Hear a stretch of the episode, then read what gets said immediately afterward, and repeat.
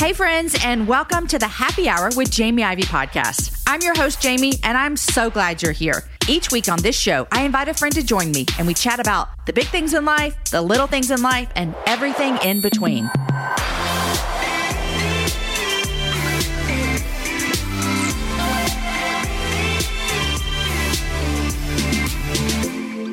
Hey, friends, and welcome to another edition of the Happy Hour Jamie Ivey podcast. I'm your host, Jamie. Happy Friday if you're listening to this when it comes out on October 15th. We are halfway through the month of October, and that feels really good. It is finally, every once in a while, starting to feel a tad bit like fall here in Austin, Texas, and that makes this girl really happy. You know, speaking of really happy, we have had some phenomenal episodes recently. If you have missed any of them, I really encourage you to go back and listen. In fact, this Wednesday, John Mark Comer was on the show. Phenomenal episode that you don't want to miss. Last Friday, we had Amy Grant on the show that you want to listen to. We've had Dr. Kurt Thompson, Skye Jethani, Jackie Hill Perry, Clarissa Moll. You guys, it's been a really good season of great, encouraging podcasts here on the Happy Hour. And today is no different. Before I tell you who our guest is today, I want to remind you of something. I don't know if you know this, but we have videos up on YouTube. In fact, if you go to jamieivey.com slash YouTube, you can see the videos that we have there. We created a whole show, the Jamie Ivey show that aired this year, earlier in the year. We have episodes over there dealing with addiction, abortion, adoption, finding joy in the midst of Hurricane Katrina. One of our guests endured that as a child. I talk with the woman and ask, can women have it all? Motherhood, careers. We talk about women's health and disordered eating.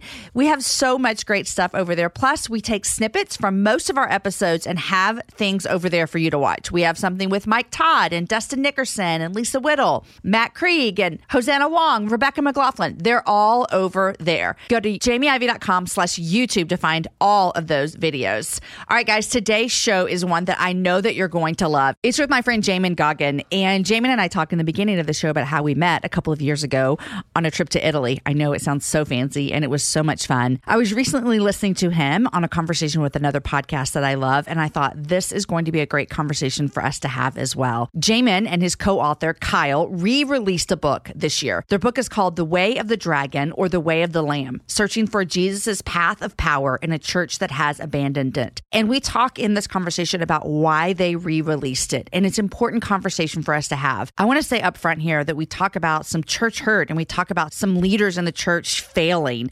And this conversation can oftentimes feel hopeless and it can feel like a dread and it can feel like, is anyone doing this right? And I want to tell you that the conversation Jamin and I have today is full of hope, and there is hope in this. We talk about how do we take someone's ministry where they have had failures, sometimes publicly, sometimes not coming out until after they've died, but yet we also see all the good things that God used them to do. And we talk about how do we hold that. Jamin also talks honestly about how we as leaders can be vulnerable about our own struggles, that this is not just a conversation about them, but this is a conversation about what do we all do in our own personal lives to fight this desire to be worshiped and to fight this desire for power. This is a really insightful and beautiful conversation. So sit back, relax. Here's my conversation with my friend Jamin. Jamin, welcome to the happy hour. Great to be with you. You know, this is not the first time we've had a happy hour together, I must say. This is true. We had a legit Italian happy hour. Yeah, I think a legit Italian happy hour watching the sunset go down in Tuscany. I mean, I'm not going to say that this isn't an exciting happy hour. It is, but that one probably kind of wins out. 100% wins out. Like I'm in my office, like just we're on Zoom. No one even knows if people, we can have loungewear on underneath our shirts here. And there we did. That's where I met you is we went on a trip to Italy together. Would this have been in, let's do our math here, 2018? I think so. You know how it is trying to calculate time in the age of COVID and the pandemic. It's like I know. Sometimes it feels like it goes too fast. Sometimes it feels like it goes too slow. But either way, I have a hard time keeping track of what happened when. But I think that's right. I think that's right. Well, that's where we met. And since then, you and my husband, Aaron, have done a couple things together and he's brought you into our church to talk to his team. And it's just been a really great relationship. And so it's fun to have you here. But tell everyone what you do when you're not in Italy watching sunsets, drinking the best wine ever invented. yeah, well, I am a pastor at a church in San Marcos, California, which is North San Diego County for those that aren't familiar with kind of SoCal uh, mm-hmm. uh, geography. And I've been here now for about six years as a pastor. But beyond that, I've been a pastor for, boy, 17 years now, different churches prior. And just as important, if not more important, uh, you know, I'm a father of four wonderful kids. My wife, Kristen, and I homeschool our children. And so try to be an active part of that. She definitely takes the lead and yeah. is a responsible party in the educational portion of us, that reality. But I'm a grateful participant, get to read books with my kids and talk about them and those kinds of things. So, what are you reading with your kids right now? Oh man. Well, you know, we have five, nine, 13, and 14. So this it, it spans quite a bit. But my daughter recently read To Kill a Mockingbird, I think is wanting to read it again and discuss in dialogue, which I love. Yes. And then, of course, my nine year old is just now hitting that curve of what are these Harry Potter books that my older brother and sister have been talking about uh-huh. for he doesn't talk about them. So there's a, you know, school books slash just I love it. Great reading. But you know me. I love books, love to talk to my kids about books. So if that passes as participating in homeschool in some way, sounds good to me. Sign me up. I think that's the best. Uh, it's funny because I did not love to read when I was growing up, and I didn't love to read in high school. And I mm-hmm. only developed this love of reading really when I was about like 30. And the reason I started reading, this is so funny, is I would like take my kids to the park, and I probably should have been playing with them, but I've never been like the like get on the swing play mom. I don't know. Maybe that makes me a bad mom. I don't think it does. I just think it makes me different. But I would bring a book with me, and I they would play with their friends, and I would read a book. And so I developed this love for reading at an older age. And there's funny because a couple years ago I read some of the books that we were supposed to read in high school, and I'm like, oh, these are lovely. what was I missing out on? Which I think one of them was To Kill a Mockingbird. I pretty much followed followed your movement. I, I don't think I started enjoying reading until it probably was late college, even beginning of seminary for me. Yeah. And so, and then it was reading a lot of theological texts and whatnot because I was in seminary and leaning towards ministry. And so, it really wasn't until my early 30s that I returned to some of these just great classics of literature and books that some teacher my freshman year had assigned to me that I kind of rolled my eyes at. And, ah. and I went, man, these are really good books. I know, I know. 14 and 15. I took my son to di- one of my sons to dinner last night, and I have this crazy dream of owning a bookstore. It's I've had it for a long time bookstores are like a dying breed and yet I want to own one. It's so crazy. But I was talking to him last night. I was like, Deacon, what could I do to like make teenagers want to come into this bookstore I want to have one day?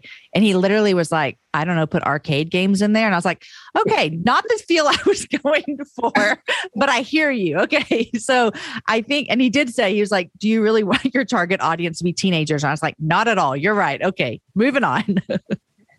Moving on. I want to talk to you today about a book that you actually just re released, and I want to hear about that re release. In fact, I was listening to you and your co author on the Holy Post talk about it, and I'm like, oh my gosh, Jamin's on there that I went to Italy with. This is so great. And I, and I really like leaned in and listened to you guys chat about this. And in fact, I think I even referenced that episode when I was interviewing somebody else after that, because it was really like, it was very interesting to me on so many levels. And so you have your book, The Way of the Dragon or The Way of the Lamb, searching for Jesus' path of power in a church that has abandoned it. You and your co author, Kyle, originally released this in 2017, 2018, and you re released it this year. So I want to hear what prompted a re release of a book that had only been out a couple of years. Yeah. Yeah. Great question. You know, when we first published the book, it really came out of I don't know, like a five year journey. We, Kyle and I both you know, we entered into seminary together. We entered in kind of ministry life together vocationally. He a little more academic, me, of course, pastoral. But both of us in those kind of early years, the 20 to 30 year old years of our life, so much of that really was about kind of pursuing greatness. Mm. And so much of that was driven by grandiosity, right? Going to go do the right things, study the right things, learn the right things, develop the right skills, hone my skill set, network in the right circles, connect to the right pastors, the right churches, right, whatever it might be. And and what happened in Kyle and I's life was uh, really around the same time we both kind of ran into a brick wall in ministry of kind of mm-hmm. accomplishment. And you know, he was struggling to kind of find a job teaching now with a PhD in hand and multiple master's degrees, and he couldn't get a job. Mm. I had lost my job in ministry, my first job in ministry, and for a season after that had been unemployed. And so for both of us, there was this kind of wrestling with, well, what do we do when this doesn't work? Mm. Right. We're on this kind of trajectory, this path, and we thought we were doing all the right things. But here we, we find ourselves kind of stuck in place of failure and disappointment. And really what that those seasons opened up to both of us was, well, maybe this kind of quest to be great and this grandiosity that's driving so much of our hearts and ministry. Maybe this actually isn't what Christ has called us to. And of course, that sounds like an obvious. Of course, it's not, right? But we started right. Reading and paying attention to what Jesus says, things like the first will be last and the last will be first, or do not seek the seats of honor, right? If you try to save your life, you'll lose it. And all of a sudden, we found ourselves going, I'm not sure we really know what that means. Wow. And I'm not sure we've ever really taken Jesus seriously. So for us, that five year journey initially of writing the book was really a journey of trying to seek out if this kind of quest for power we've been on in ministry has maybe been opposed to or even antithetical to Jesus' way of power. What does that way of power really look like? And for us, what seemed like a wise decision at the time was to kind of seek out sages in the faith, sages that embodied kind of Jesus's way of power. And so the first book was written as somewhat of kind of a, an account of a pilgrimage we went on. We went and we spent time with folks like J.I. Packer, Dallas Willard, Marva Dawn, uh, John Perkins, James Houston. And one of those figures we went and sought out was a man named Jean Vanier. And we flew all the way to France to meet with him, spend time with him. An interesting figure, kind of lived in obscurity. And when we went to visit him in France, we, we literally had to ask for directions in a small town as to where to go to find him. And no one we came across even knew who we were talking about, wow. right? Mm-hmm. And yet he was this man who had found what was called the L'Arche communities, which were communities all around the world that cared for those with mental and physical disabilities. For those that haven't heard of Vanier before, he was Henri Nouwen's mentor. Okay. I had never heard of him until yeah. I actually heard you talk about this yeah. re-release. And so that was new to me. And so he had founded these communities kind of all around the world. It started with him welcoming in a couple men with disabilities into his home in his early adult years and ministering, but also being ministered to, right, in that context. And it burgeoned into this kind of worldwide ministry and mm-hmm. communities that did incredible work caring for folks with disabilities. And so the reason why we sought him out was at the time was obvious, right? Here's someone who really embodies Jesus' way of power and ministry and yeah. embracing the marginalized and the broken,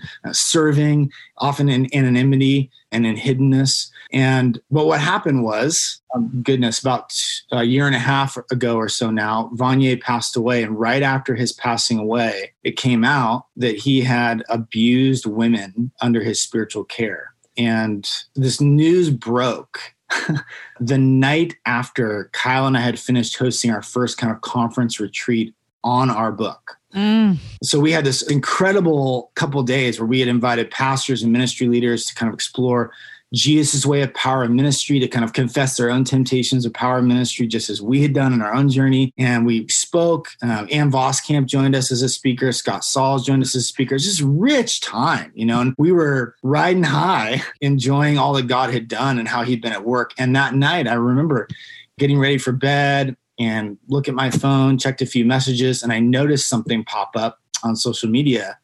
And it was the news mm. on abuse. And I mean, I was Jamie. I was just devastated. Yeah, I mean, devastated. And I called Kyle right away, and we talked about it uh, late into the night. And pretty quickly, the next day, as we kind of reconvened, our emotions running high. Yeah, hurt and pain and bet- sense of betrayal. But what became really quickly clear to us was we were going to have to do something about this now, right? Here's someone we have interviewed in a book that we're putting forward as a model for the way of Jesus kind of power. Mm-hmm. And yet he's been found to be a serial abuser. Mm-hmm. And so I can share more with you about kind of what that journey has meant for us and how we responded to it. But that was the really the impetus for the, the re-release was, you know, talking to our publisher and saying, well, we want to do what's honorable and right for the victims here. And not giving him a platform and a mm-hmm. voice seems to us like the right way to honor the victims, as well as to honor the integrity of the book and the rest of these folks that we had interviewed. What does it yeah, mean? Yeah. Why do I get put on a stage or you know in a book next to that? Yes. What does it mean to kind of keep him alongside of Dallas Willard or Eugene Peterson or Marva Dawn,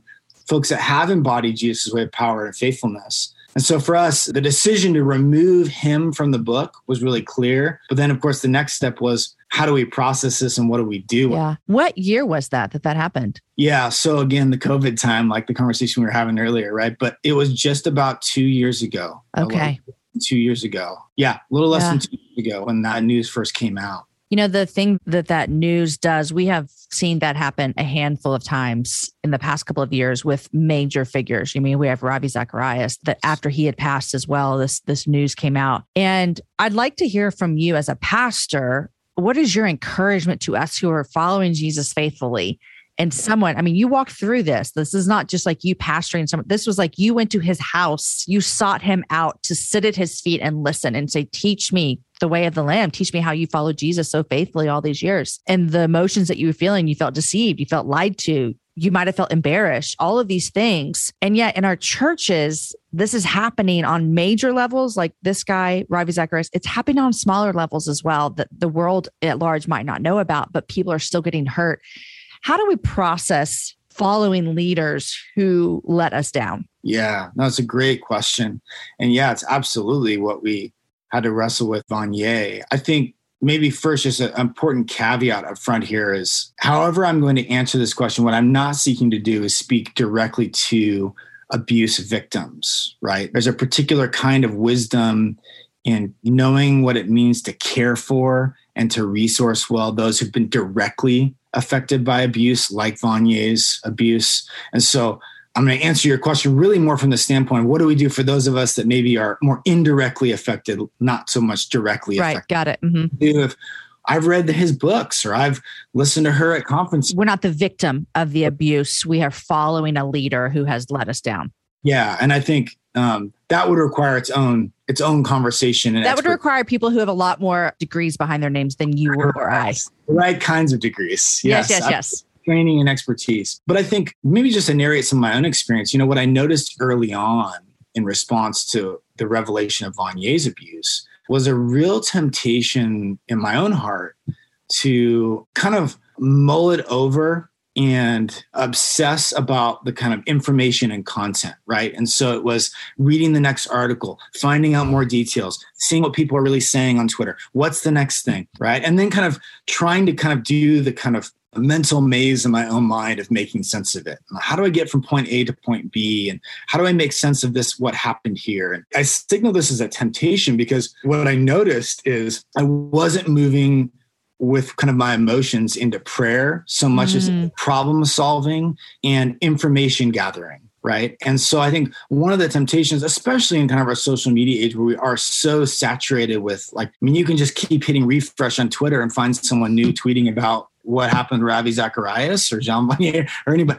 or what's happening with Mars Hill, right? Mm-hmm. And I think the temptation in that is actually to not take our pain, our hurt, our embarrassment, our anger, our sadness to the Lord in prayer, right? Mm. And so I think one of the things that really settled in for me was, oh, I need to be intentional about drawing you to the Lord here. And that for me, and I think this is this is probably helpful guidance for others, really kind of took the form of a couple times of prayer. One was lament, mm. right? This is kind of a form of prayer that I think many in evangelical church cultures are a little out of practice in, right? We have a lament long overdue mm-hmm. in our mm-hmm. heart, right? this kind of crying out to God, pleading with God, expressing disappointment with God. Right. The Psalms, of course, have are littered with prayers of lament. In fact, of all the kinds of prayers we find in the Psalms, lament are the largest group, right? These mm. kind of how long, O Lord, will you forget me? How long will you hide your face from me? Right? These prayers that maybe sometimes when we flip through the pages of the Bible, we come across these in the Psalms, we're like, ooh, I don't can I talk about that yeah, yeah.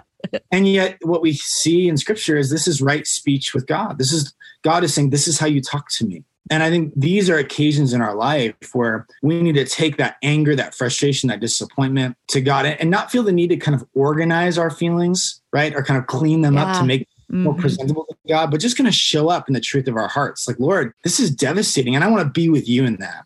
The second form of prayer that I, I found really important was imprecation right? Like, and again, these are some of those Psalms that maybe make us feel uncomfortable, but the kind of crying out for God to exact judgment and actually to exact justice on wrongdoers, right? Mm. And we can read some of those Psalms and go, oh my goodness, I don't know.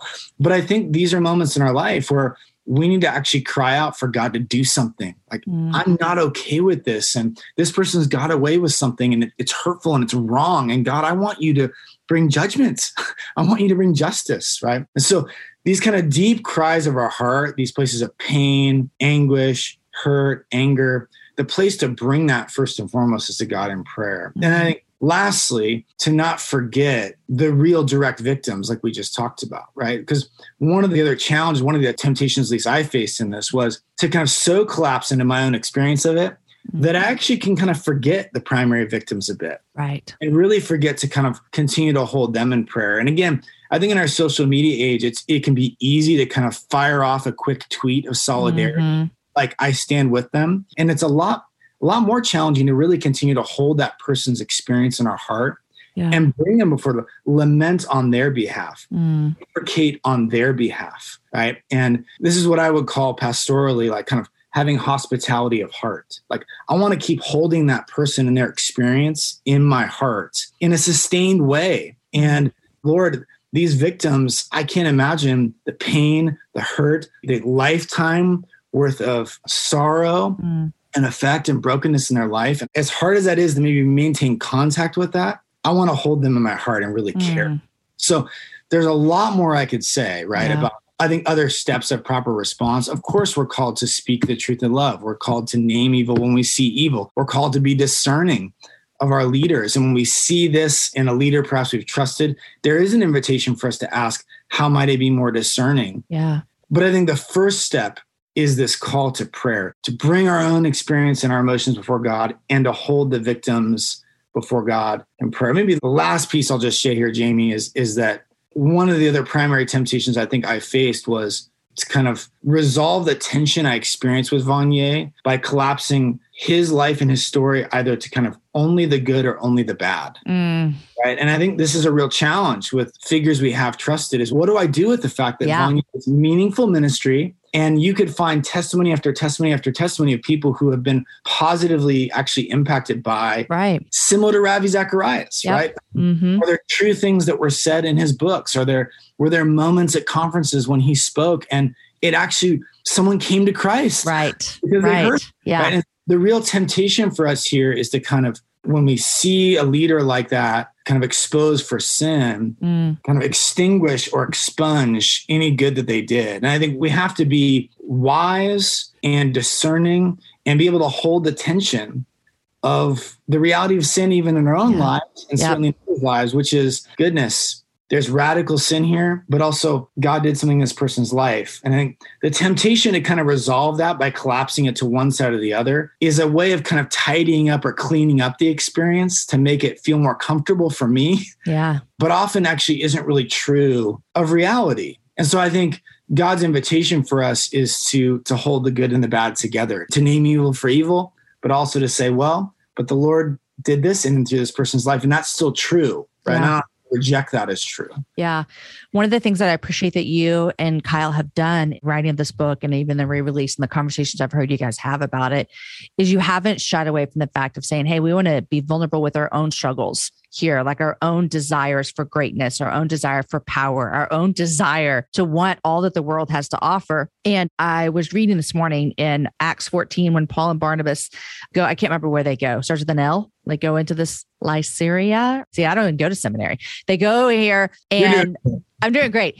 And there is a man who couldn't walk, and Paul gave him the ability to walk again. And everyone starts praising them. They call them Zeus and another god, I can't remember, and everything. Yeah. And they're cheering them on and they're like saying, You guys are amazing. We love you. You're the gods that have done this. And all of a sudden, Paul and Barnabas are like, Oh, no, no, no, hold up, hold up, hold up, hold tight. And they, you know, they tear off their clothes and they're like saying, No, it is only God who does these things. And I read a commentary on it, and they actually, it made me remember when I was going to talk to you about this. It says, Ministers today must take note of the missionaries' intense deflection of glory. Talking about Paul and Barnabas. Herod would have enjoyed such praise, but faithful Christians understand that only God is to be worshiped. Mm. I thought about that when I knew I was going to talk to you. And I thought that is the tension that people in, I want to say, the public eye on social media, even standing at your local church when everyone knows that you're the pastor, that is the tension of where does it go from worshiping God to worshiping a person and then why does our heart yearn and love that so much? I mean, so like, I guess my question for you is like, what do you do in your own personal life to fight what the flesh desires so much, and that is to be worshiped? Yeah, that's well said, Jamie. I think, you know, one of the challenges I think we face as a lot of these stories surface of power gone awry, toxic power, abusive power in the church. And there have been many, right? We've only named a few here, but the last few years, it just feels like stories have been legion. Yes. and I think there's a couple temptations there. One is to kind of eschew all forms of power as bad. Like, well, just power is bad. And we see that show up in our culture, right? Where kind of, well, just power is just a bad thing. But that's actually not what we see in the New Testament, right? God calls us actually to a certain form of power. And so I, I don't think that's the answer. The Christian answer mm-hmm. is just to say kind of all authority or all power is bad. Yeah. But another temptation, and this is kind of beginning, I think, to lean in to answer your question, is to kind of view the problem as just out there, right? Well, the problem is in those kinds of churches, is in those kinds of leaders. And the way it tends to show up, in particular, in kind of the social media town square of conversation is well, it's the celebrity pastors, it's the mega churches, it's the well, I can just tell you from personal experience that's not true.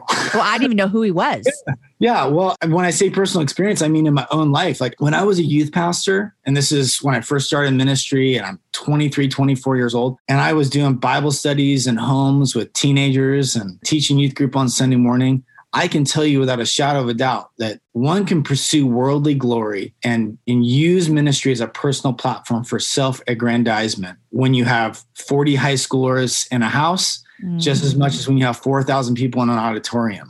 That's good, Jamin. I know you can. I've yeah. done it. Mm-hmm. And so now, does it mean that the kind of intensity of temptation may not be greater mm-hmm. with more platform, more exposure? Fine, we could have a conversation about that, right? But I think what I'm just trying to signal is you're trying to say you can't always say it's them. Yeah. Those type of people. And most importantly, I think what I'm trying to signal is not only is it not just the big or the most well known. But I think really Jesus' invitation to us is not to kind of view the problem as out there, but first view the problem as in here, right? Is Jesus saying, look, first take the log out of your mm-hmm. own eye. And so for Kyle and I, like the journey of the book, as I shared with you earlier, it was born out of our own recognition that we've chosen a way of power here that I think is opposed to the way of Jesus. I've been seeking mm. this honor and he tells me not to. I've been trying to be first. He told me to be last. He tells me if I try to save my life, I'll lose it. But I kind of think I'm going to save it. He told me mm-hmm. that apart from him, I can do nothing, but it sure seems like I'm doing a lot, you know? And so I think Jesus' invitation to us is to spend, I think, less time concerning ourselves with finding the next famous person who's going to fall and exposing them for it, but to really search our own hearts and say, Lord, to what degree and in what ways am I prone to kind of worldly power. And maybe to help make a distinction here about what I mean when I use these the worldly power and I talk about God's power or kingdom power, what are the differences? Well, James 3, I think, is a really helpful passage for us here in James 3, we hear that James says there's a way from above and a way from below, right? And he's kind of picking up on wisdom tradition in the Bible. So there's kind of, you know, the way of folly and the way of wisdom, mm-hmm. right? In the book of Revelation, it's the way of the dragon, the way of the lamb, right? There's two ways. And and James says the way from below, which is kind of the way of folly and the way of, this is identified by what he calls selfish ambition and jealousy. Well, I mean, how prevalent is selfish ambition and jealousy in the church, it's right? Rampant rampant. And how much has that shown up in my own life? Yeah. Well,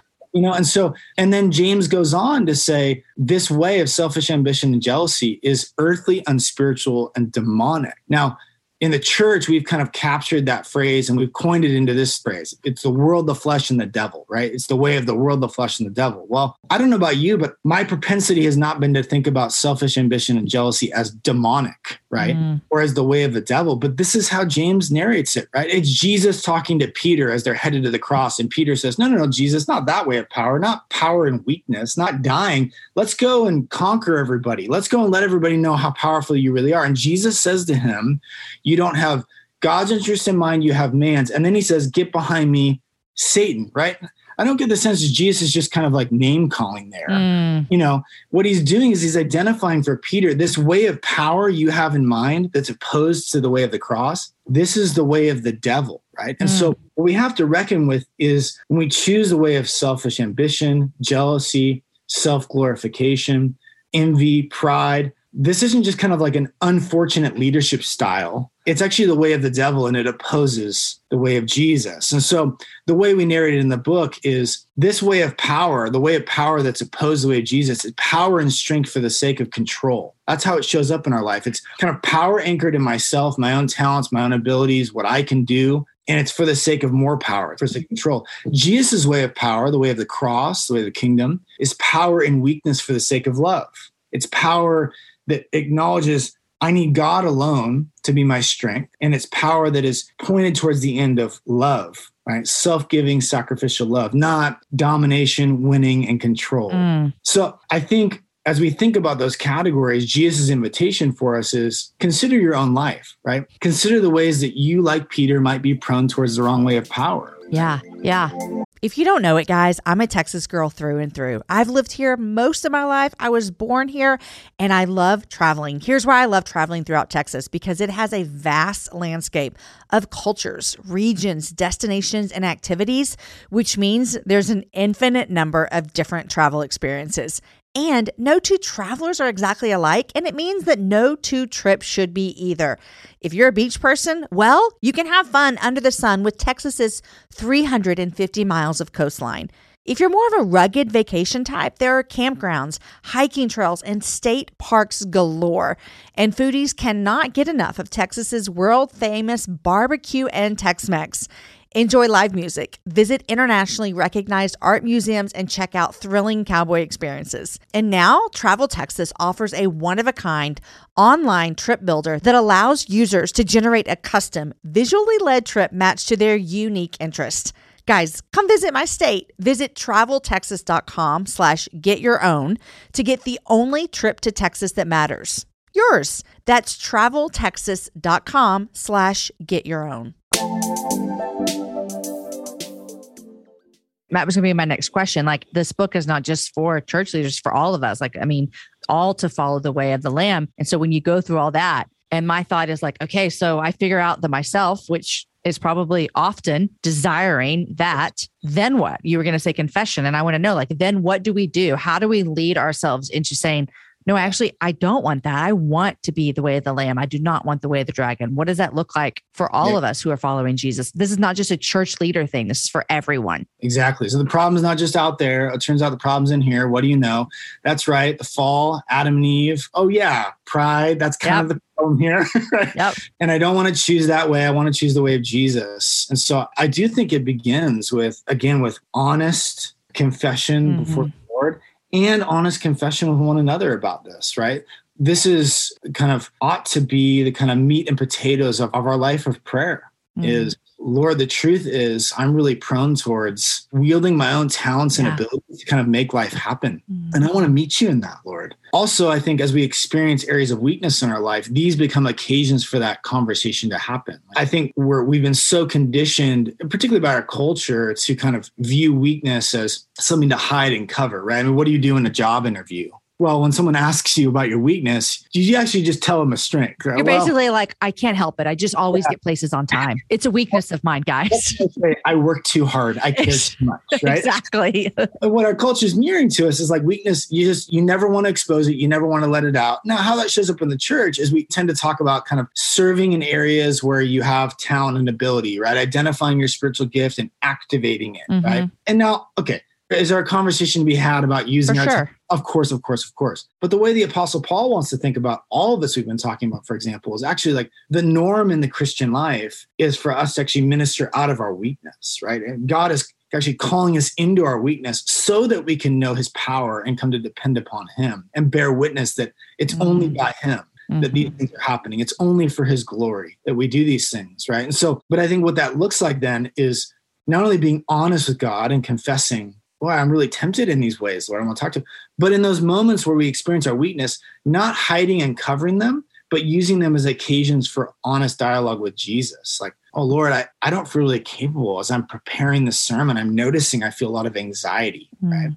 Or Lord, I, as I lean into taking this test I'm doing in school, mm-hmm. I find that I, I'm just struggling to know this content. I want to meet you there. What does that mean? What does that tell me about who I am? And what does it mean to depend upon you? Lord, as I trying to parent my child and they're going wayward. And I feel like I've done everything I can. I've done all the right things. Sure, I've made some mistakes, but I've done a really good job here. And yet they're still making foolish choices. What I'm experiencing is my limitation, but the limits of, of my capacity to kind of control an outcome here. Mm. I want to meet you in that, Lord. I need you, right? So now all of life becomes an opportunity to actually lean into the truth of our weakness, pursue God's strength. Because truth is, we don't have to go hunting very hard for our weaknesses. We so just good, right day to day life, they show up like a lot. Yeah, they keep showing up. So much of the time, we're trying to kind of like, no, no, no, let me cover over those with some more mm. talent. Let me front and center my abilities. Let me try to overcome it with my own willpower. And I think the invitation of the Lord is no, no, these are now occasions for you to learn what it means to abide in me and trust in me, mm. for you to really embrace your weakness actually and say, ah, apart from you, Lord, I can do nothing. So I think there's confessing our temptation. There's using weakness as an opportunity to meet God in those places. And that's a conversation with Lord. But also, I think, Jamie, this is where community, Christian community is incredibly important, right? Like we throw around the word, word vulnerability so casually yeah. these days. And I'm all for it. But really, what it requires is being honest with people about our weaknesses, right? Mm-hmm. Really showing up in our frailty and our brokenness yeah. and knowing others in their weakness and being known by others in our weakness. Yeah. and learning in the church the body of christ that this is actually the place from which we relate to one another this is where we we encourage one another meet the lord there yeah. He's your strength, right? We need to kind of normalize in the church things like confession, things like being honest about our failure and weakness, right? The church ought to be kind of the incubator of pursuing Christ's way of power. It's so good. And I think that as you're saying that, I'm thinking like, I think also we have to be willing as the church to want that from leaders and community to be not only accepting like okay i'm going to accept you for who you are but to know that that true growth and you know sanctification and how god's making us look more like him is through that vulnerability and so oftentimes i think if we're honest we don't want to think that our leaders have weaknesses. We want yeah. to think that the people we are following, surely they don't struggle with the things that I struggle with because we're following them and they're so wise and they tell us how to do things. And I think for me personally, if I'm and when I use the word following, I don't mean in like a social media type of way. I mean, even like just a learning. Like I want to learn. Yeah. If I want to learn from Jamin, that's because I want to follow you because I see wisdom in you. I actually am encouraged to hear you say, here's where I'm struggling with yeah. wanting to choose my own power over my own weakness, who is made powerful because of Jesus. Mm-hmm. That brings me hope because I'm like, oh, me too. Like, okay, like Yes. I hear this as well. I hear this as well. Jamin, was there ever a conversation with you and Kyle about, hey, let's just wash our hands of this and let it be, and hopefully people can figure out on their own that this all happened? Or did you feel 100% we have to do something with this chapter in this book? Yeah, I think it felt very clear to us that the right thing to do to honor the victims was to remove Vanier for sure. I think to your question, then maybe the next step of is there more to be done other than that? I think for Kyle and I, it felt like the right step in f- kind of faithfulness to our message mm. to actually process it in the book. Like, hey, we're not just gonna kind of scrub this away but we're going to be honest about this happened interview this person because i think to the point you made earlier this did show up for me like i felt a certain degree of embarrassment and mm-hmm. shame about. And i think one of the things that can show up my mind went back to our time with him at his house and i was trying to picture the room. Was there something i missed in the room? I was trying to remember body language and forms of communication. Was there a tell? And did i miss something right? And i think we all do Which that. is what everyone would do all if they had the one sermon where this would have been obvious to me? Did I not hear from the one person I should have talked to at the church who said they had a bad counseling session? Mm-hmm. Did I mm-hmm. miss the one thing this person was wrong about in their theology in some book a few years ago and I just didn't pay attention, right? And I think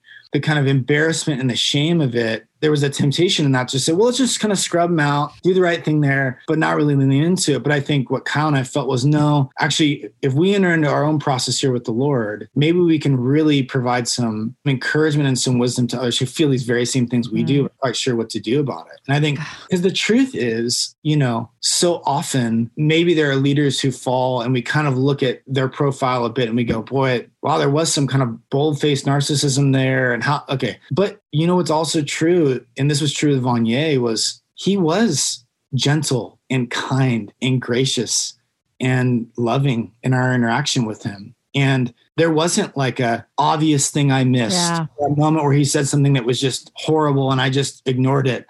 And I think also the reason why we wanted to narrate the book was just to narrate the challenge of that, that it yeah. is really challenging and that this isn't something for us to be ashamed of or embarrassed mm. of. Sure, maybe there's an invitation for us to prayerfully consider with the Lord, is there something I missed? I think that's a, a worthy question. Yeah. But also to recognize like their sin is their sin. Mm, that's good, Jamin. And I think also to recognize Jesus kind of knew what he was talking about when he said, hey, wolves will show up in sheep's clothing. I mean, Jesus is implying there, like, this is actually hard to identify.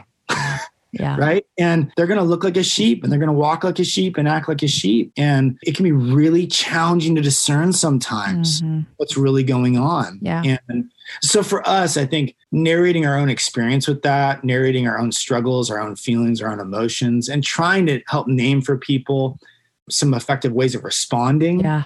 to the fall, prayer, beginning to pay attention to our own hearts. How are we mm-hmm. tempted with power? Beginning to kind of cultivate some skills of discernment, maybe in identifying yeah. wool, sheep's clothing. How might we do that with mm-hmm. some discernment? One of the things we talk about in the chapter is paying attention to, to speech. You know, scripture makes it clear out of the heart, the mouth speaks. And I think one of the things that's shown up, for example, in the Mars Hill podcast, mm-hmm. right, is which I think is Mike has done a wonderful job with. He's done a great job with it, yeah. Wonderful job with. But I think one of the things that shows up is all the ways that kind of harsh, coarse, rude, mm-hmm. self kind of yep. promoting speech was kind of looked past as kind of a, a minor flaw mm-hmm. as opposed to seen as maybe a window into something deeper. Yeah. Right. And so, yeah. anyway, so part of what we're also just trying to narrate is not, you know, again, is to say, hey, it doesn't mean you miss something. That's that person's sin. Mm-hmm. But also, hey, are there skills we can be begin cultivating and developing in discernment to begin to just pay attention? So good. To see and identify. And just remind the listeners, you said this so beautifully earlier, but I want to remind them that we are speaking in a general sense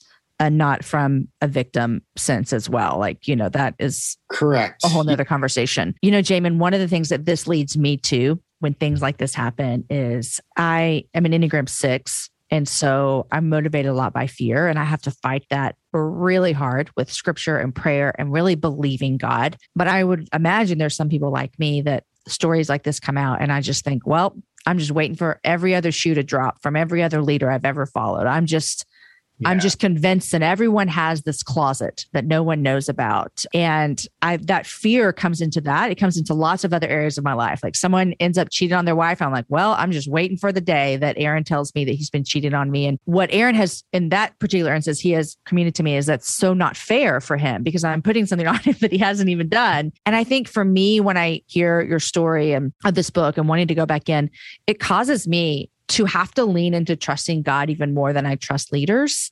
Mm. Because I want to trust leaders and I do trust the leaders in my life. And I have to fight this idea that everyone has a dark story that's going to come out after they die. Mm. And for me, I think other people could relate to that, that it causes me to lean into God more there is this whole look at my own life and that kind of thing. But there also is a God, I want to trust you that you are good in what you're doing. I want to trust you that you're holy. I don't want to make someone a failure before they have failed.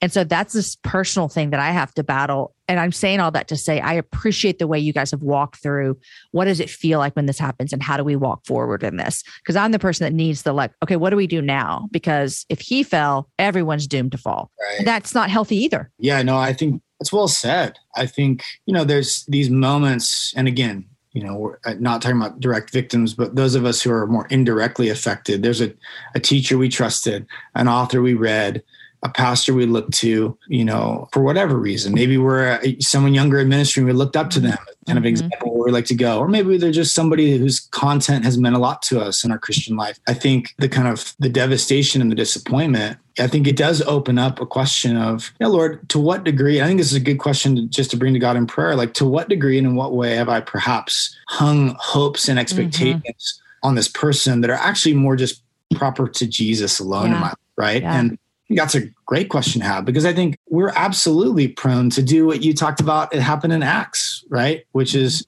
to turn rightful leaders, shepherds, guides, sages in the faith that God indeed has clearly called all throughout scripture, right? And this is, but we're tempted to turn them into gurus, mm-hmm. even idols in our life. And so I think that's just a good question to consider with the Lord. But I think, so I'm just agreeing with you, but I also think you're right in saying that the solution isn't to kind of run to the other extreme and mm-hmm. say, well, you know, just me and Jesus. Yeah. Mm-hmm. Well, The problem with kind of just me and Jesus is actually Jesus has clearly said he has given you shepherds, teachers, and right.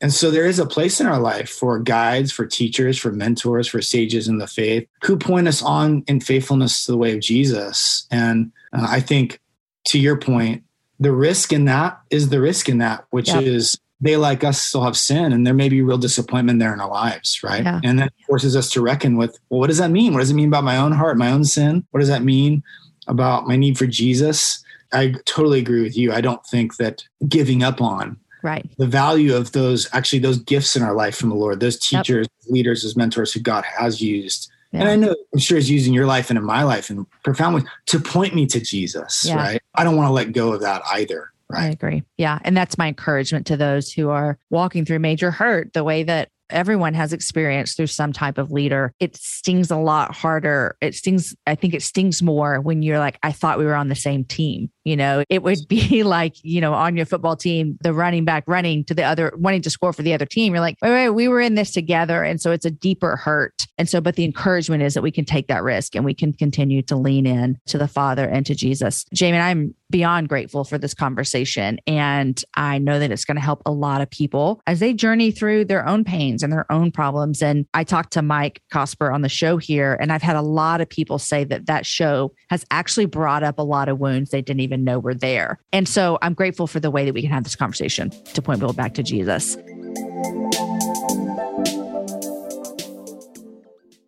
I would love to know. You told me earlier what you're reading with your kids and Harry Potter and Kill a Mockingbird. What are you yourself reading? Oh boy. Well, I'm a Wendell Berry fan. I don't know if you know Wendell Berry, but I'm reading Wendell Berry, reading some poems by Wendell Berry. Okay. Yes. Just finished uh, Marilynne Robinson's most recent book, Jack. And then, you know, of course, I have my normal stack of Jamin theology books. I'm leaning into this kind of tradition in the church on the seven deadly sins, which has okay. been interesting study for me. So reading folks like John Cassian on the seven deadly sins. But yeah, this I'm, is so like I feel like I'm just returning very like a heretical right here, but have you seen the movie Seven? Oh my goodness. I don't know if I have. I grab those themes, right? Disclosure everyone read Common Sense Media and see what you think you should watch about it or not.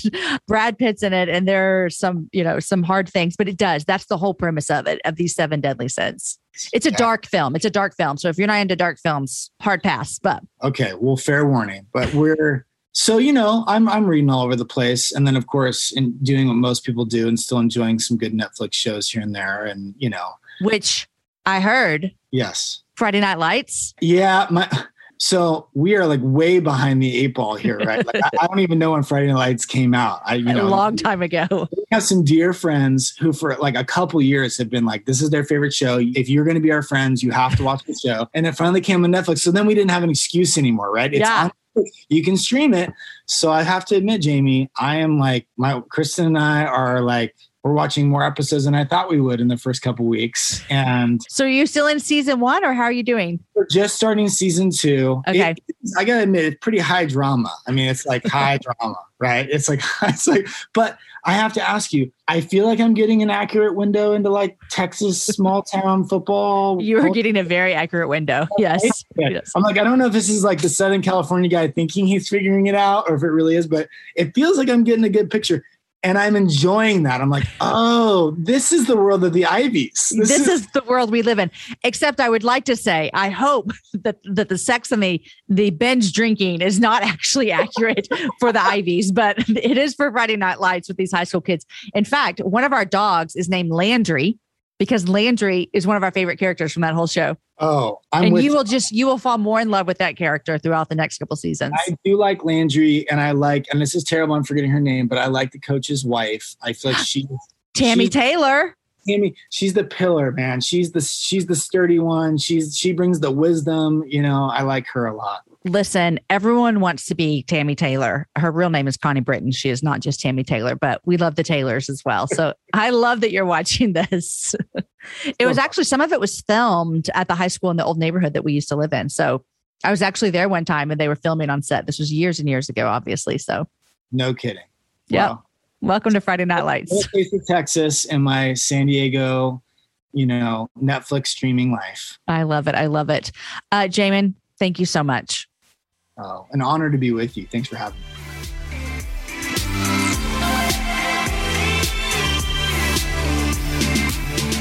You guys, I know that you love that conversation. I loved it from the minute I had it until now, and I cannot wait for you guys to hear it today. I do want to say this I was sitting in church just this past Sunday, and my church, the Austin Stone Community Church, was finishing up their series called Reviving Love. And I was at the West Congregation, and our pastor, Ross Lester, was preaching. And the conversation kept making me think about this conversation I had with Jamin. And I know that so many of you guys have been hurt by the church. And we talked about the podcast that Christianity Today is doing on Mars Hill. And it's brought up a lot of emotions for you guys. You you guys told me that after we had Mike Cosper on the show about how it was difficult to listen to that show in some points. And I just want to remind you of the hope that the church brings and the hope that all of us as people in our individual churches and in the larger church, how we get to be a part of the solution of loving people well. And my pastor this week talked about that. And so there's a link in the show notes to Ross Lester's sermon that he preached this Sunday about that. Guys, don't forget, we have a bunch of videos over on YouTube for you. Go to jamieivey.com slash YouTube to see all of the content that we have over there for you guys. Have a happy Friday. Thanks so much for listening to the Happy Hour Jamie Ivey podcast. We are truly grateful for every single story that we get to share with you, every encouragement we get to bring to you, and every opportunity we get to point us all to Jesus. If you're loving this show, we would appreciate it if you would leave us a rating and or review wherever you listen to podcasts. Also, tell your friends. That is actually the number one way that people find out about our show because you tell them. Join us right here every Wednesday and Friday for meaningful conversations that make us think, make us laugh, and point us to Jesus. Also, come find me on other places around the internet as well. I love Instagram. I'm at Jamie Ivey. And we've been having some fun posting videos on YouTube as well. Sometimes you wish you could see the person I'm interviewing? Well, come over and find us there and you can. JamieIvey.com slash YouTube. The Happy Hour is produced by Lindsay Sweeney. Show notes are written by Abigail Castell. Graphics by Rachel Ray. The show is edited by the team at Podshaper. And I'm your host, Jamie, and I love every single week that I get to be here with you guys. Until next time, have a happy hour with a friend.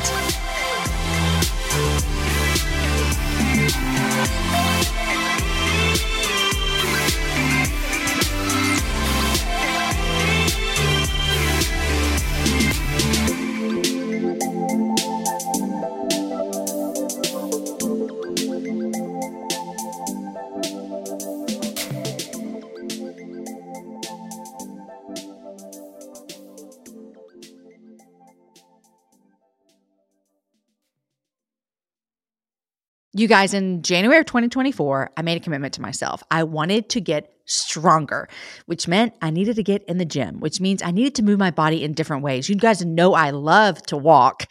Well, it's spring, and spring is the best time for us to start a new workout routine. It's our yearly collective warm up, and Peloton is here for everyone's yearly warm up. This is the best time to get into a good rhythm, to tap into your power, and build towards your summer you. I love my Peloton. It accommodates to my schedule with a variety of class links to choose from. I can choose a 30 minute class, I can choose a 45 minute class. If you only have five minutes, there's literally a class to get you moving your body in five minutes.